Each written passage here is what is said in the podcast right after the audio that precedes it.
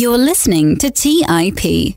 On today's episode, I sit down with best-selling author Ben Mezrich to discuss his new book, The Antisocial Network, which covers the saga of GameStop, Robinhood, Reddit, and retail traders. It's a tale of irony, humor, high stakes, billionaires, and Ben is the perfect guest to cover such an entertaining story. We also cover Ben's framework to approaching a new book, the power of mindset, the ramifications of meme stocks for Wall Street, and a whole lot more.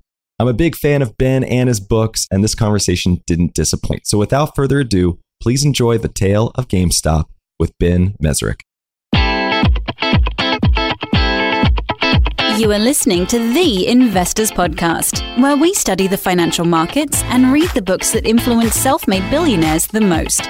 We keep you informed and prepared for the unexpected.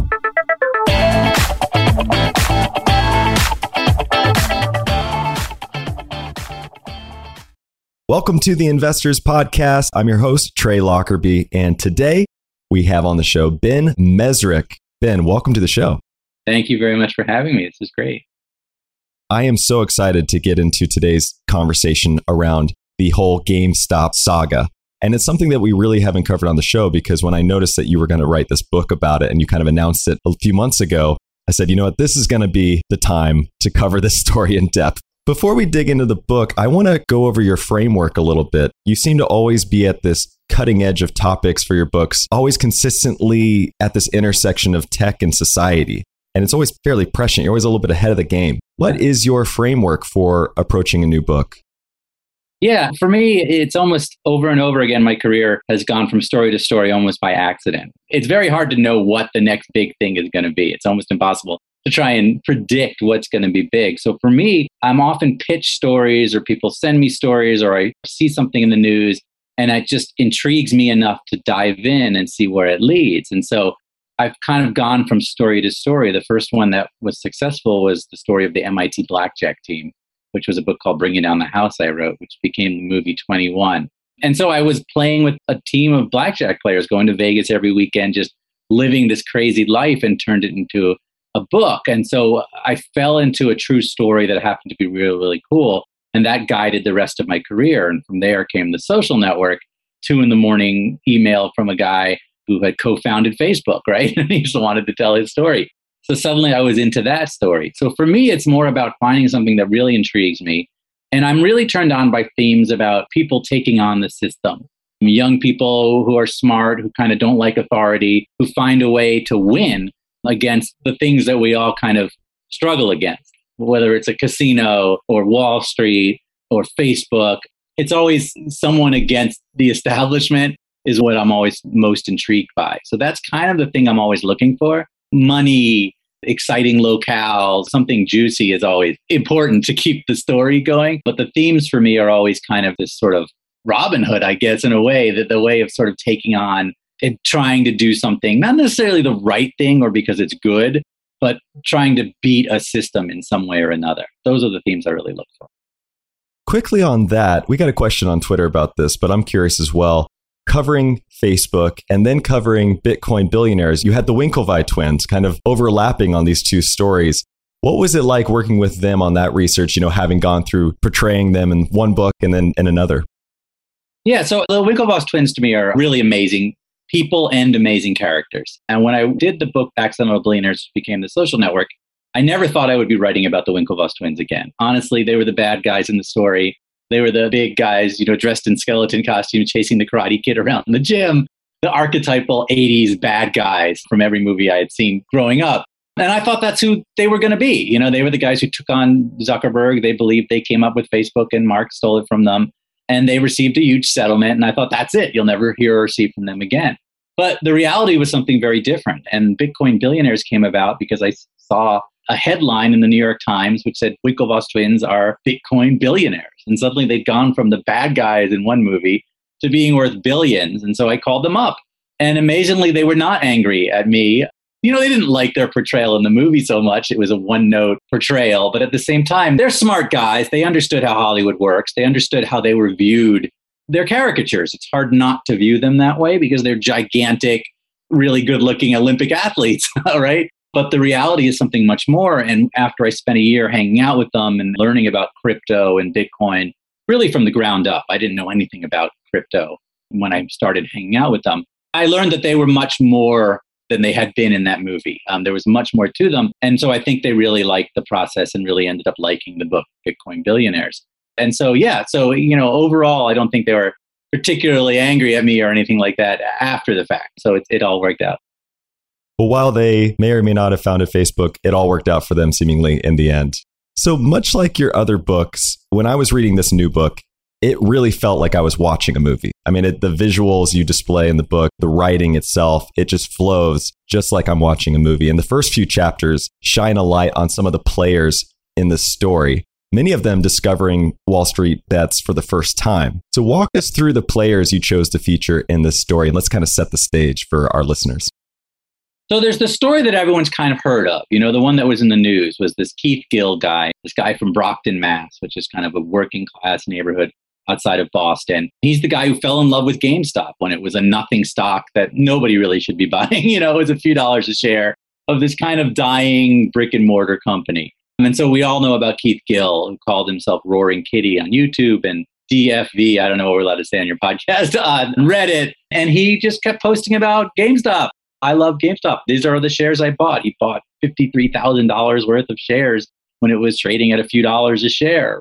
And then you have the other side. You have Wall Street. You have Gabe Plotkin and Melvin Capital, which is this hedge fund, very staid, very smart, who was shorting GameStop because it made sense. You know, GameStop's going to go to zero. Why wouldn't you short that company?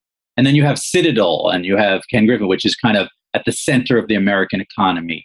They're the market makers for Robinhood. And that's the other main character, Vlad, who we've all seen again and again on different interviews, which has placed the tools of Wall Street in the hands of every American. You know, that's what they've done. So that's kind of the A story. What I wanted to do was find some of these people on Reddit who either made a fortune or didn't make a fortune, who got caught up in GameStop.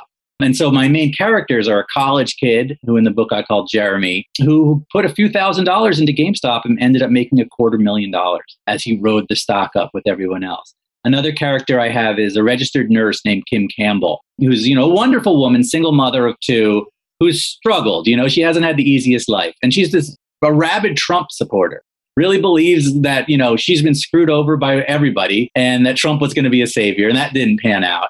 And she gets into GameStop because she wants to pay for her kids' braces. And then there's another character who's a young woman who twenty twenty was going to be her year. She was going to get married. She was pregnant. And of course, the pandemic hits and ruins everything. She doesn't get her dream wedding. She has to end up sweeping hair in a beauty salon as her job. Things didn't pan out. And she sees GameStop as this sort of way of fighting back or having something for herself. And so that's kind of thematically, to me, the story here is much, much bigger than this ridiculous company that is suddenly worth as much as Apple or whatever. The real story is that all of our lives were thrown into mayhem over the last two years. And we are all stuck on our couches, either in quarantine or isolation or social, or we lost our jobs or whatever. And what do we do? We suddenly have tools of Wall Street in our hand, and we have a stimulus check or whatever, a few dollars, and we all dive into GameStop. And that's the story. And there's this anger underneath, this sort of Wall Street is just full of people who've made these massive fortunes. And even though the world has come to crap, they're making even more money. Wall Street people have been doing great during the pandemic.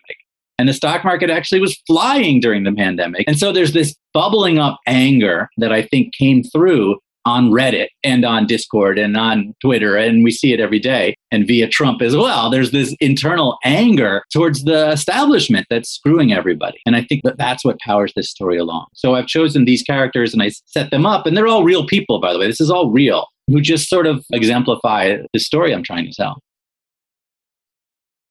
Well, that's what I love so much about this story, is that it touched everybody. It seemingly just everyone seemed to get involved, from everyone from the nurse practitioner to even Elon Musk, Mark Cuban, Chamath. They were all throwing in voiceover. And you do squeeze in a chapter on Elon in the middle of the book that I just loved, because he comes across like this Bond supervillain. And it's actually hard to gauge what amount, if any, of that chapter is fictitious.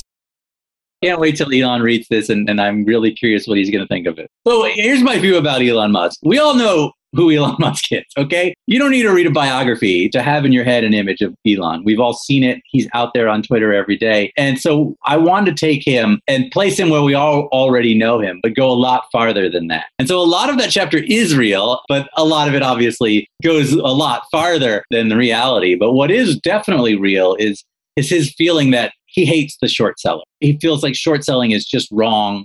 It's something that almost destroyed Tesla. He takes it personally because in a lot of ways it is personal. When you're betting on a company to fail, you're betting on the people who run that company to lose and go bankrupt and maybe lose everything. When you're betting against Tesla or shorting Tesla, you're hoping Elon Musk is a massive failure and, and disappears, right? And so I can see why someone like him would take it very personally.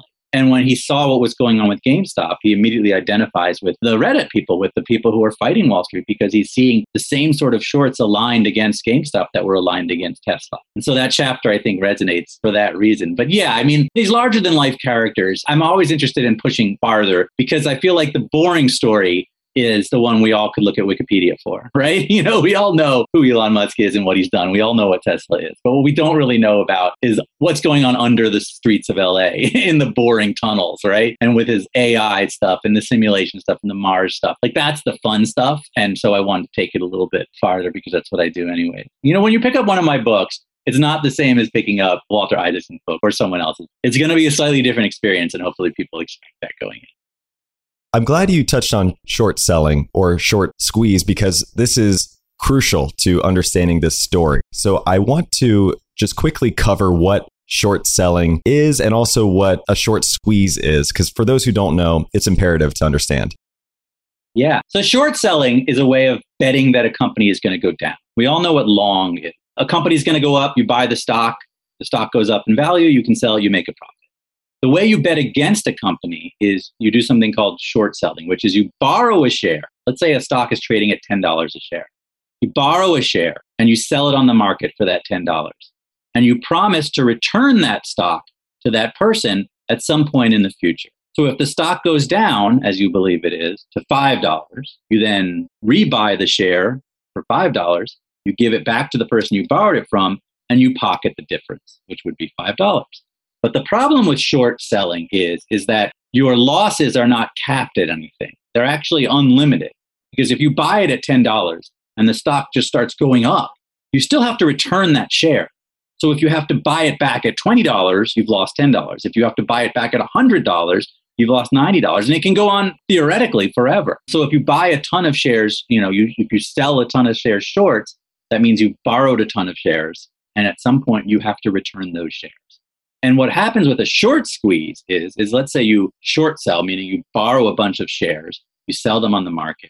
And let's say for whatever reason, because good news comes out about the company, or suddenly for whatever reason, everyone on Reddit wants to buy that company's stock, the stock starts to go up. You're in a tough position because you need to buy shares, which also pushes the stock price up. And so if there's a bunch of short sellers, suddenly they're squeezed as they try to reach the exit. They all dive in at the same time trying to rebuy those shares. The price keeps going up. They keep trying to rebuy, and it just gets worse and worse and worse. So that's essentially a short squeeze. And it's happened a number of times in history. And it can be very, very dramatic because it happens very quickly. If something happens to make a stock start to skyrocket, all of the short sellers have to dive into the market at the same time to get out, or else they could lose everything. I mean, you don't just lose one hundred dollars, you could lose a billion dollars if the stock goes up shares. And that's essentially what happened here. And what's really interesting about this story with GameStop is the people on the other side were attempting to make a short squeeze happen. They weren't buying the stock, most of them, because they believed GameStop should be worth one thousand dollars a share. They were buying the stock because they saw that Wall Street had this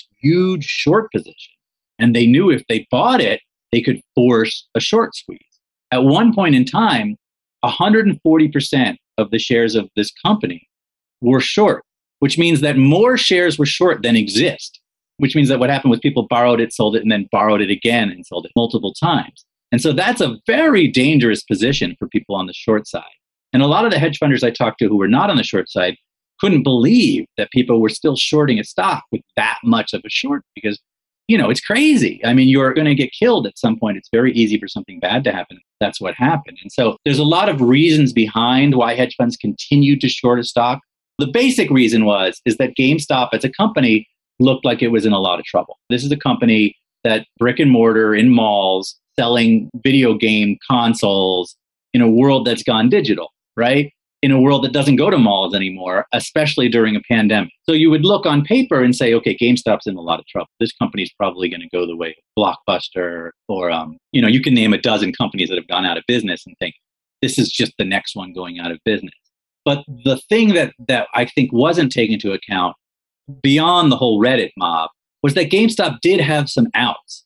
One of them being the video game market is actually booming. And GameStop has a community of people that love video games. So just separate from the fact that it's this brick and mortar store, it also has this millions and millions of people who nostalgically love GameStop and buy and sell video games. And so their pivot to the digital world is actually not that hard for them to do if they could just figure it out.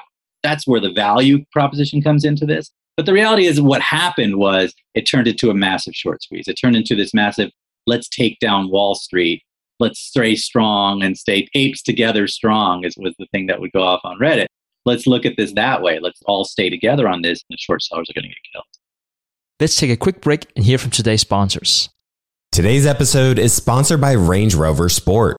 Range Rover leads by example with their dynamic design that rises to the occasion. It's got powerful on-road performance and commanding all-terrain capabilities coupled with signature Range Rover refinement. The third generation Range Rover Sport is the most desirable, advanced, and dynamically capable one yet, redefining sporting luxury. It's got advanced cabin technologies such as active noise cancellation and cabin air purification, offering next-level comfort and refinement. The purposeful cockpit-like driving position sets the tone for a focused interior that promotes exhilarating driver engagement. Award-winning Pivi Pro infotainment is at the heart of the experience and provides intuitive control of the vehicle systems. You can enjoy a dynamic drive and total comfort with optional twenty-two way adjustable heated and ventilated electric memory front seats with massage function. Design your Range Rover Sport at Land Rover U S A dot com. That's Land Rover U S A dot com. Have you ever wondered if there's an A I tool like ChatGPT specifically built for the stock market? A tool that not only aids you in your research and analysis process, but also allows for dynamic discussions? Today, I want to share such a tool with you called Maka.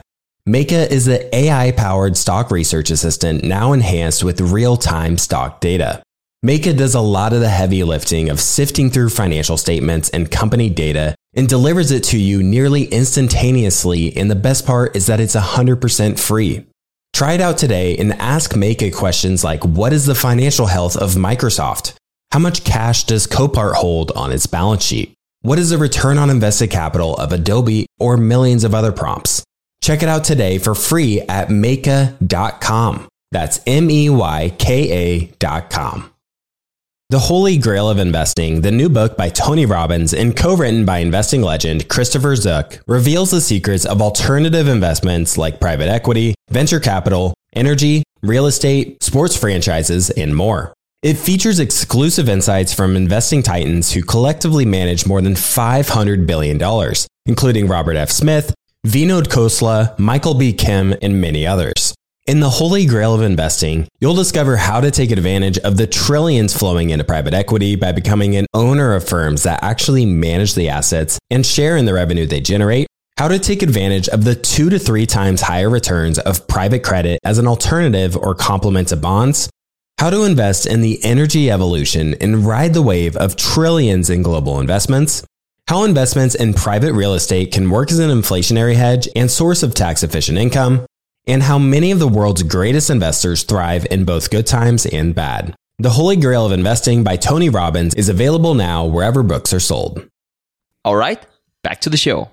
And most of this activity, this cohort of folks who wanted to, quote unquote, you know, stick it to the man by running up the price, was happening on Reddit, on Wall Street Bets. So I'm assuming that you spent a good amount of time on Reddit and Wall Street Bets researching for this book. So I'm kind of curious, what were some of the most surprising things you discovered on the site? Yeah. So first of all, on its surface, when you just look at it, and the reason I call the book The Antisocial Network is it's just a dirty free-for-all. I mean, the language is horrific. There are some people who are just trolls. I mean, Reddit as a whole is a world full of people who are just having fun and taking the piss out of everyone else and, and just sort of trollish. But as you look deeper into Wall Street Bets specifically, what I found was, number one, there's a lot of really smart people on there, like people who, who know much more about investing than I do. They might be amateur investors, but some of these people really understand this stuff and do some really good research. The other thing I noticed was that it was a very diverse group of people. It wasn't the view you have of white, trollish guys sitting on the internet. There's lots of all sorts of people on Reddit and on Wall Street Bets. By the end, it had swelled to nine million people. And you have to weed between the bots and the people who work for hedge funds and the people who are just out crazy and a lot of college kids and things like that. But as you dug deeper, you definitely saw a lot of interesting analysis. But what I also loved is the way people would put up pictures of their accounts, their wins and their losses. And people were almost more excited to put up losses than wins. I mean, there were people putting up things where they'd lost one hundred thousand dollars in two days.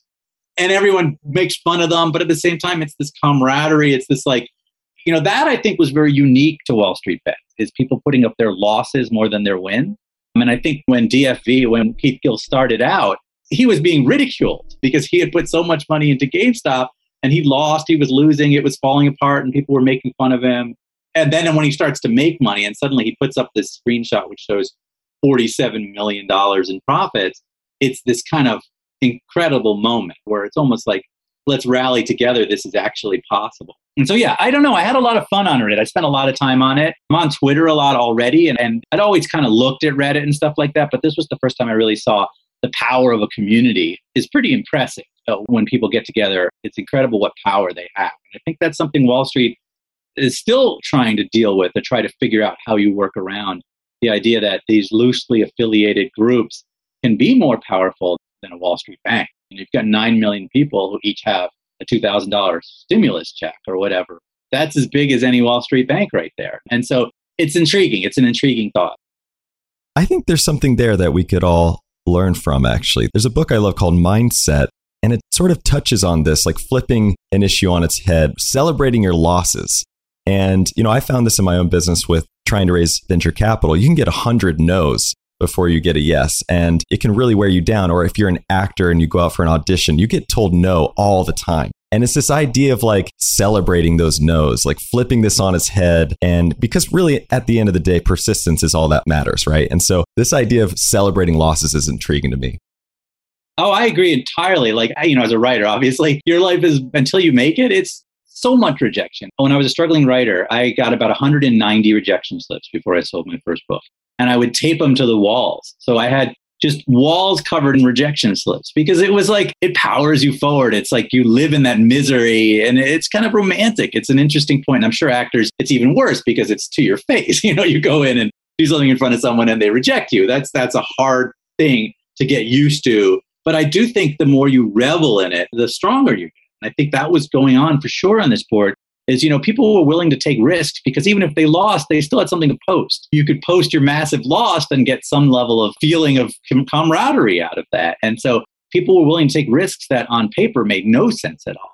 I mean, the whole YOLO investing comes out of this, the whole idea that, and I explain it in the book, for like a college kid who's got a couple thousand dollars, the idea of making five percent of that is pointless. Why take a safe investment that you might make a little bit on rather than just bet it all on something that you could get a ten x on? Any college kid agrees with that. Always go for the ten x. Never go for the safe bet because it doesn't change your life. But a YOLO bet does change your life. And it makes sense to me, as someone who's been involved in gambling my whole life and, you know, going to Vegas and like the idea of just doubling your money is not that exciting. When I used to go to Vegas all the time, you would see people sit down at a blackjack table with one thousand dollars. And when they hit two thousand dollars, you'd say, oh, you should leave. You just doubled your money. But that's not exciting, right? Nobody leaves doubling their money. Nobody. And Vegas knows this and they count on it. And that's how they make all their money. No one will leave doubling their money. People need to make ten times their money before they stand up from the table because doubling your money just doesn't feel like a win. And I think Wall Street doesn't necessarily understand that's what's going on here. They think people made ten, twenty percent. Now we can short it because they're going to go back down. But that's not how the people on Reddit think. twenty percent is meaningless to them. They want to make two thousand percent before they would walk away. And I think that's something that someone has to figure out now is how do you analyze when people are crazy? When people are not thinking straight, they're thinking, I want ten X. I certainly agree with the idea of having a concentrated portfolio of sorts to grow wealth. And then once you have wealth, then you can diversify and, you know. See, now you're being rational. When you've got nothing, you have nothing to lose, right? So if all you've got is one thousand dollars, you're not trying to make one hundred dollars on that one thousand dollars because it's meaningless. It doesn't change your life in any way. And so even though the rational thing, of course, if you only have one thousand dollars is to be careful, the reality is you go buy a thousand scratch tickets because the one scratch ticket can change your life. But one hundred dollars isn't going to do anything. And so I think that's something that people don't understand. And when you look at people who just have a little, they're the biggest risk takers. The people who have a lot are usually not the big risk takers because ten percent is fine for them. Now, they've already got a lot. But if you've got no money, you'll risk everything. And that's what we saw happening. The story also had a lot of irony in it. So we need to talk about Robinhood. A lot of these players, as you mentioned, were discovering Robinhood even for the first time. Part of the appeal of Robinhood is that it's commission-free trading. And I love this quote in your book where when the product is free, you are the product. So walk us through how Robinhood manages to make money off of commission-free trading in the first place. Yeah, and it gets a little complicated, but the reality is, so Robinhood has this incredible app, which I love, which anybody who picks it up loves because it's like a video game. And it hands everyone the ability to trade like they're a Wall Street banker. There's no fees. You can put whatever little amount you want in there. And you can instantly and almost immediately start buying stocks and options and all sorts of things at the push of the button. And when you buy something, you know, confetti goes off. It's like, it's fun. It turns it into a video game.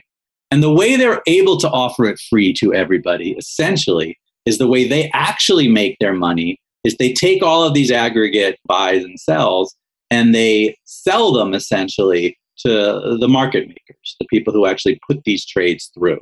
And so the majority of their trades, or at least a good percentage of it, goes through Citadel, which is the giant sort of market maker, which is at the center of retail stock trading in the United States, pretty much the world. And so that's what happens when you buy and sell stocks. Those trades go through this other company and Robinhood takes a little piece off that. So they don't have to charge you anything. So the reality is, even though you're not paying anything, you're actually the product. They're making money off of you. And so it comes to a head in this story because what ended up happening was people were buying GameStop on Robinhood because every retail guy sitting in their house, that's the platform they all use, the easy smartphone platform. And there's something called clearing, and this is where it gets a little complicated. But when you buy a stock, there's this process that takes place between the moment you buy it and it actually becomes your stock, which is something called clearing. And it takes two days, actually. It's not instant. Even though you buy the stock and it seems to appear immediately into your hand, the reality is there's this two-day clearing period, during which point Robinhood has to put up a certain amount of money as collateral against all of the trades that go through it. That number, it turns out, can get very, very large. And it's separate from the amount of money they take in. So if I buy a stock for five dollars, they have to find a different five dollars or more to be as collateral to that five dollars trade. And it turns out the more volatile the stock is, the larger that collateral number becomes. What happened was on around January twenty-sixth to twenty-eighth, people were going crazy buying GameStop. The short sellers were going crazy trying to cover.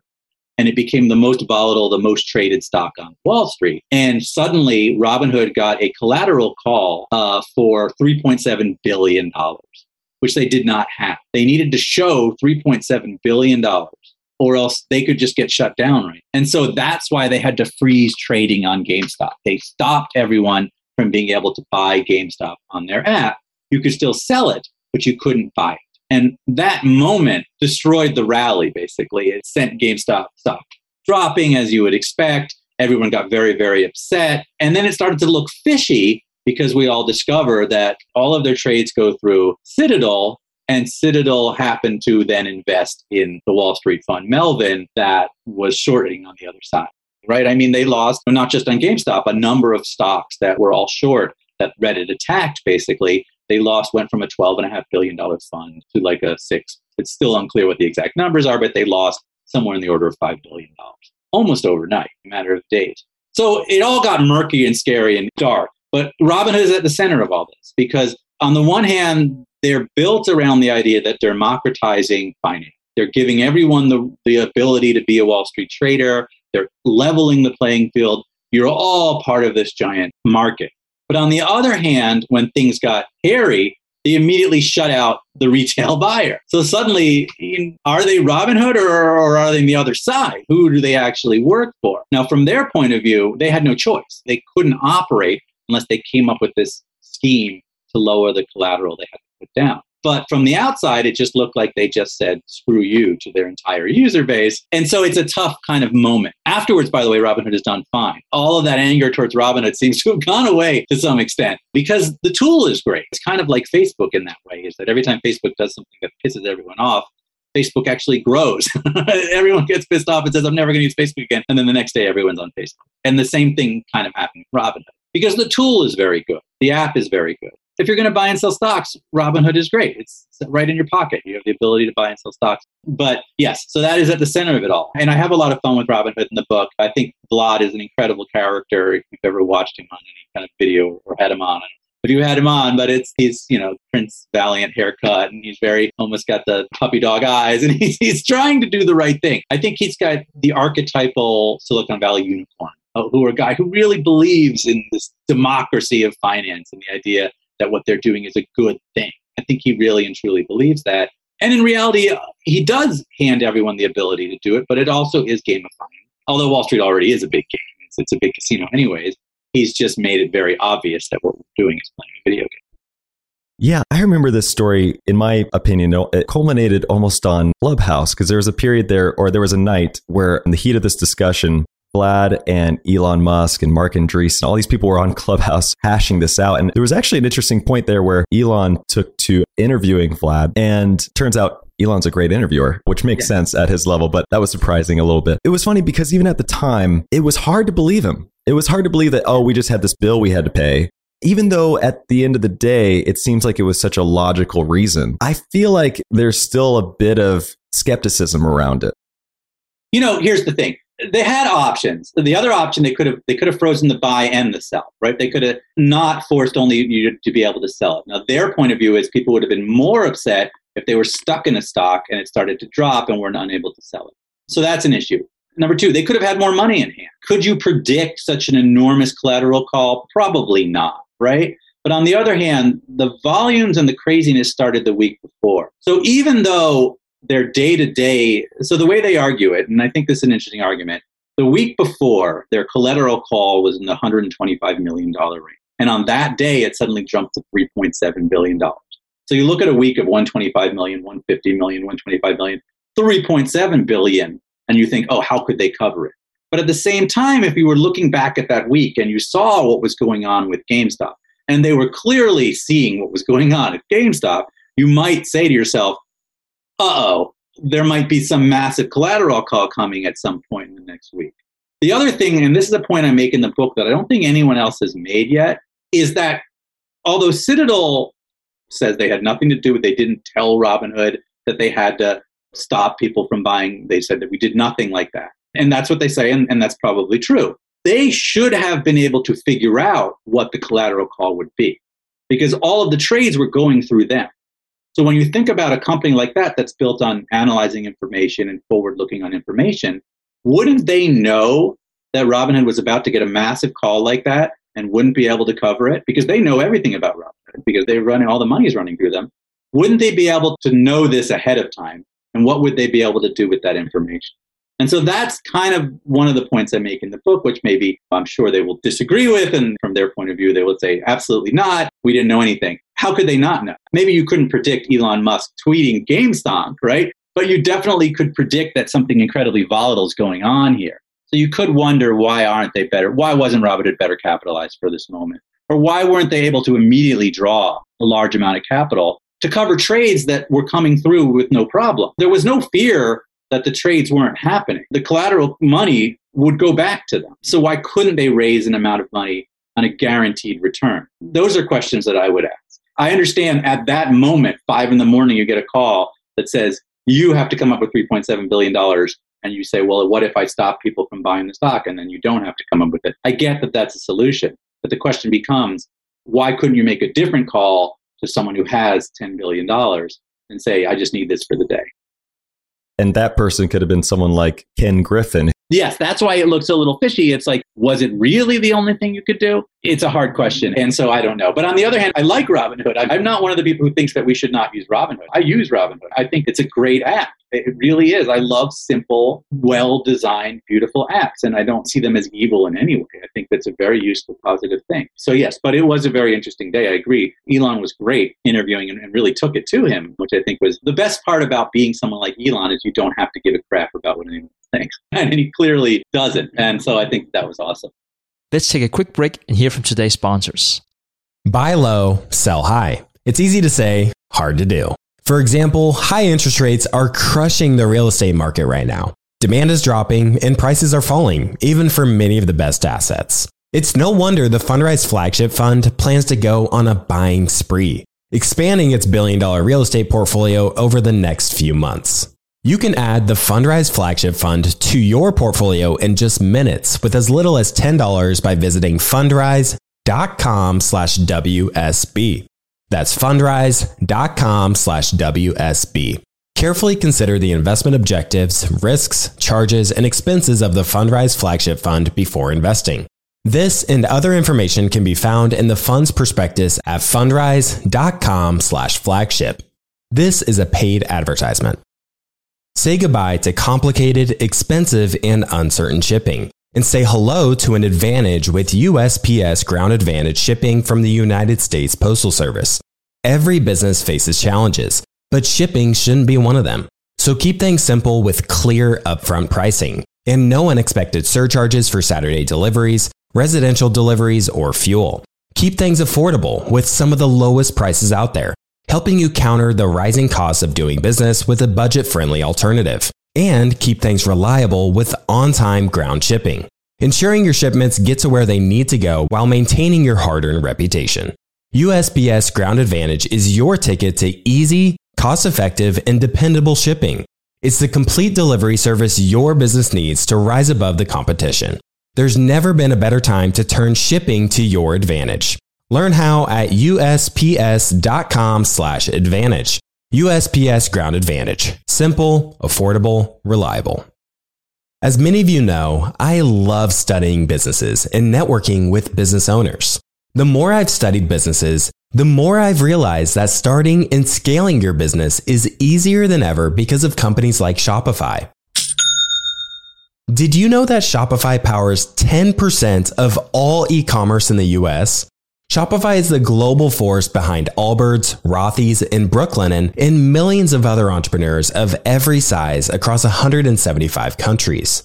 Shopify is the global commerce platform that helps you sell at every stage of your business, from their all-in-one e-commerce platform to their in-person P O S system. Wherever and whatever you're selling, Shopify's got you covered. Shopify even helps you turn browsers into buyers with the internet's best converting checkout, up to thirty-six percent better compared to other leading commerce platforms.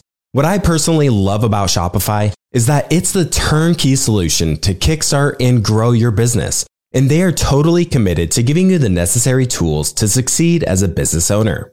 Plus, they have an award-winning customer support team there to help you every step of the way. Because businesses that grow, grow with Shopify. Sign up for a one dollar per month trial period at Shopify.com dot com slash WSB. That's all lowercase. Go to shopify.com slash WSB now to grow your business no matter what stage you're in. That's shopify.com slash WSB. All right, back to the show. Well, it was very tempting to kind of certainly point fingers and try and figure out who the bad guy is really in this story. And it seems like it's still a little hazy because everyone seems to have a very good out, a very good reason behind it. But if anyone were the villain in this story from your book, in my opinion, it seems to be Ken Griffin of Citadel. And his chapter especially is just hilarious. I mean, he I, is sitting on a like game out of skulls and bones of his people he's killed. But yes, so let me just put this out where I don't know Ken personally. We went to the same college at the same time, but I don't think I ever crossed paths with him. He's a genius. He's built an incredible company, but his reputation is very intense. And people you talk to who work with him or work know him or have been fired by him, all sorts of things, have a lot of really dark things to say about him. So I think there is definitely a feel that he is kind of, if this were uh, Lord of the Rings, he would be sitting under the giant eye uh, with his orc army ready to destroy Middle-earth. So I do think there's a feel in that respect, and, and we'll see what Hollywood does with the movie here. But yeah, when I write books like this, I really try and dramatize it and make it a lot of fun. I don't really pick, okay, this guy's the villain. You see what he is in this story and what he's done in this story. And I think you can make your own, come to your own conclusion of who the bad guy really is in this story. But everyone, I think, has its own likability factor to it. I go back to the Facebook story. I mean, Zuckerberg, you know, is he the villain in the story? I mean, sure. But at the same time, you don't necessarily hate Mark Zuckerberg during the social, I mean, you might hate him now, but during the social network, he was kind of the bad guy, but he was also kind of likable bad guy. And I think there's some level of that in all of these characters. Well, and also you go out of your way to highlight the fact that he almost lost everything during the global financial crisis. Even these guys who are somewhat villains, you empathize with them because you're like, these are people who have persevered through a lot of hardship, even though this guy is a multi-billionaire and really right. well off. You don't get there just by happenstance. No. You get and there. I have a ton of respect for people like, who I'm different than a lot of people, writers or whatever, in that I love Billy. I love people who have succeeded because I know a lot of my friends went to Wall Street. I could have ended up on Wall Street. It's hard, man. The work that people put in to build these careers, and a lot of luck has to happen along the way, but they're geniuses and they all almost lost it all. I mean, almost anybody you see at an incredible high level of power almost lost it all at some point. And that's usually what drives them to the next thing. And Ken is an example of that, where he nearly lost everything in two thousand eight, two thousand nine, and even had C N B C parked outside his office ready to interview him when he went bankrupt, you know? And so the pressure these guys are under at certain points in their careers, I think, is, is something you really should take into account. And how they got to where they are, I think, is, is fascinating. And listen, Gabe Plotkin is another character who I really deeply like. I actually think Gabe is a really smart, good person. And on, on Reddit, he's the bad guy. On Reddit, he's attacked mercilessly. I mean, the, the people went after him in, in horrible ways, you know, anti-Semitism and all this kind of stuff. But the reality is, this is a guy who wins a lot, and he's won a lot over his career.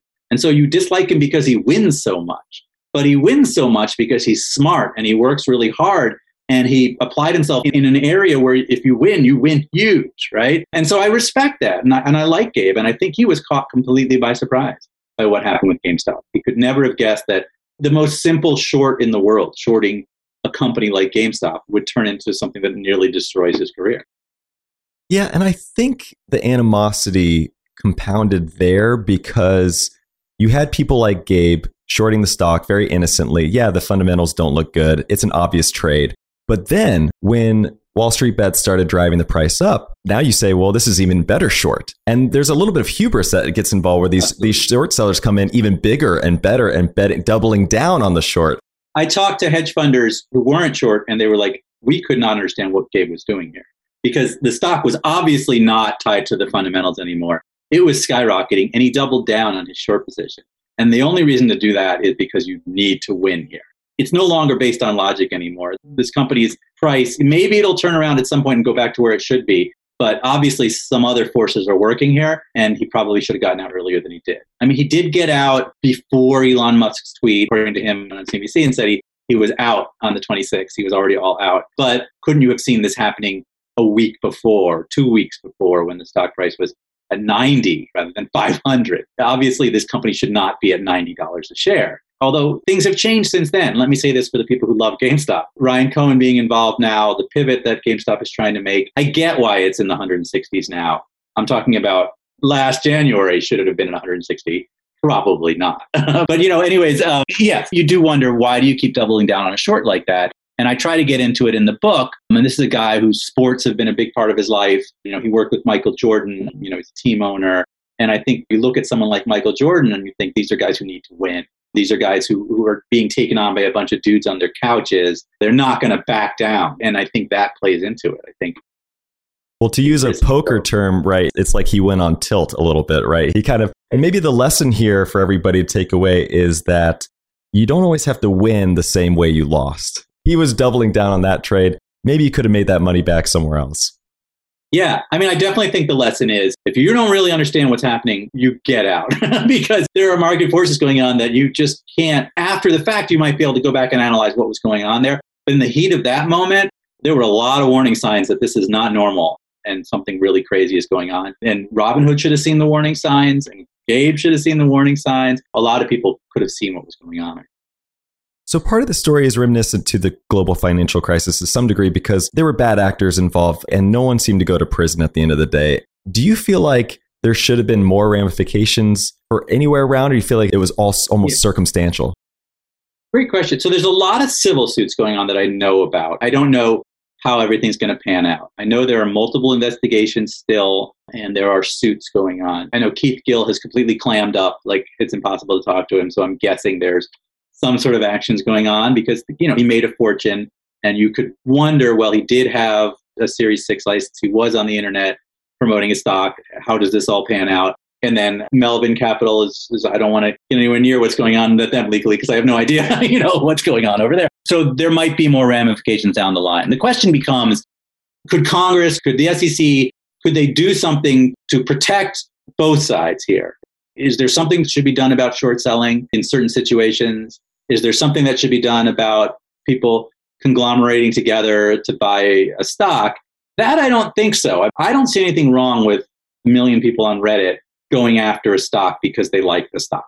I think that's fine. That's no different than a Wall Street guy walking into a, a club somewhere and telling his friends how much he likes the stock. It's not really trading on inside information. It's just rallying behind something. It's a community. So I don't see a problem with that. So yeah, I think Robinhood obviously has to be well regulated and there has to be a lot of care taken in terms of, I see a lot more advertising towards younger and younger people in finance. You know, there's like accounts now for your high school kid. I don't know if this is a good angle here. I think this is a, you know, as someone who comes from the world of gambling a little bit, there definitely is a point where people are not as rational as they should be.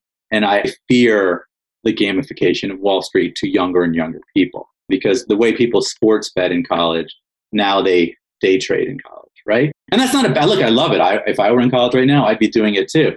But I can see how quickly you can get in a lot of trouble. To that point, you highlight in the book that a lot of these players on Wall Street, they don't have to do much to win. They're almost like the house in the casino. So while these retail traders are out there very actively trading, it seems like a lot of these Wall Street firms don't have to do much. They can sit back on and know that in a matter of time, they will ultimately come out on top. Right. I mean, and that's the scary thing is that, you know, if you're a college kid with four thousand dollars in the bank and you go on Robinhood and bet that four thousand dollars, you could lose everything and you could be left with nothing. But if you're a Wall Street banker who has a position on GameStop, the the reality is it's not a big deal and you could lose at that or you could just hold it longer. There's a lot of things you could do to get out of that situation that's not going to ruin your life. And so I do think that the risk factors are so much higher for the retail people, the regular Main Street people, there has to be some protection over them. The idea that Robinhood can just democratize and say, you now have the power of a Wall Street bank, but you also have the risks ten times what a Wall Street banker had. Um, and so there has to be some level of control over that. And whether it's limits or things like that, I mean, people don't like the idea of things like that, but there does have to be some level of protection for the average person because they can get screwed very easily.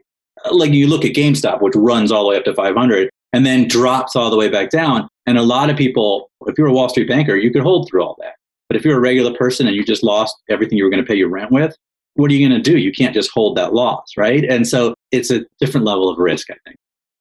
So this started populating in, in other stocks as well. A M C seemed to be one and a few other meme stocks, as they're called. But it's kind of seemed to die down a little bit. Maybe it's just the stimulus checks have kind of run out or... Uh, there will be meme stops. And I do think there are fundamental changes that have happened here. And I think you're going to see it in crypto. You're going to see it in, you know, Doge. You see it. The idea that the value of something is no longer linked to fundamentals and doesn't need to be in any way. Every stock or whatever, in a lot of ways, is like a social network. If people love it, it's going to go up and nothing else really matters. It doesn't have to make anything. I think that's what Doge is showing us, is that it doesn't do anything and it there's an unlimited supply. And it will still go up if people like it. And and so GameStop, any stock could be that. So that has to be taken into account. But I do agree that this book, and, and I couch it in that, is that this was a, a moment in time in some respects. Had we not all be sitting on our couches, had life not been normal and you couldn't just leave and go do something. I mean, that's why I chose like a college kid and someone who works in healthcare and someone who works, you know, someone who's just starting out in life, because those are the people I feel like exemplify all of us over this two-year period now, is that if you were going to college during the pandemic, it was not a normal college experience. And that was a moment where day trading and, and using Robinhood really took off because everyone's sitting at home dreaming about a better life than they're living right now. think we all kind of identify with that. And so, yeah, it is a story of the moment in some respects. But yeah, and at the same time, the whole meme thing, it's died down to some respect, but I also think it's carrying forward in a lot of different ways. I don't think people analyze stocks the same way anymore. And I don't think you should. I don't think you can look at a stock and say, well, the fundamentals are great and this and that. That means it's going to go up. I don't think those are connected anymore. Another big component of it is, do people on Reddit like it? Do people on internet like it? Do regular people, are they in love with this? Is there a nostalgia factor? Is there a reason why this could go up that has nothing to do with fundamentals? And I think that that's where it gets really intriguing. Yeah, I'm curious about if there are any other ramifications from all of this. One might be that, you know, in my opinion, hedge funds might be a little bit hesitant to go one hundred forty percent short interest on anything anymore. And yes. Maybe they're hiring full-time Reddit analysts nowadays. Yeah, both of those things are happening for sure. And there are a bunch of short sellers who are getting out of the short business simply because it's just too dangerous. There will always be shorts, and it does have a place. If a company is being poorly run or is scamming people, or there are reasons why a company should have short pressure against it and people should bet against it. But I do think yeah, people are more cognizant of what they're shorting and, and also being public about it. I think this will make people more secretive. One of the problems that Plotkin and, and Melvin had is they they bought uh, public options. They had to actually release information in the S E C. So that caught the attention of people on Reddit. You could have shorted a stock without people knowing if you hadn't bought these particular options. So that's where it gets interesting. You want to keep, if you're shorting something, you don't want to be too public about it necessarily because you don't want to catch, get that bullseye on you. And yes, people are, uh, absolutely all the funds are hiring people to scour Reddit and Twitter and, and make sure they're not missing something on social media going. I'm curious about Keith Gill because, you know, he's such an interesting character and a great underdog for this story. In that testimony, he says, I like the stock. And you kind of highlighted here that at one hundred sixty bucks a share, you get it. I mean, they did turn cash flow positive after a brutal twenty twenty. They've got Ryan Cohen. So I got to ask you, Ben, do you like the stock? You know what? First of all, I love GameStop, the company. I say it in my beginning acknowledgement somewhere that my, I have little kids. And they are like nothing better than to go to GameStop. I walked by there. There was one, I live in Boston. There's one on Boylston Street. I was in there every weekend. And what I love about GameStop is on one shelf, you'll have like, you know, stuffed little toys. And then there's like a chainsaw dripping blood. It's like the oddest conglomeration of stuff. It's just a fun store. So nostalgia wise, I love video games. I love GameStop. And the idea that they have a community is worth way more than anything else. Their main problem, I think, has been leadership. But if they can get a hold of that, and Ryan Cohen is very smart, I do like this stock. But what is the price really worth? What is the value of it? I'm not a guy who could tell you that number. When it was running to five hundred towards one thousand, obviously that was crazy. And without a short situation going on, that made no sense at all. But should it go bankrupt? No, I don't think this is a company that should go bankrupt. But then again, listen, I love Blockbuster too. I spent a lot of time in Blockbuster. So I don't know. To me, because I'm old, I'm not twenty-two. There's something about GameStop that to me would be sad if that company ever went under. Do you see any chance for a sequel to this book, you know, given the activity on the stock market nowadays?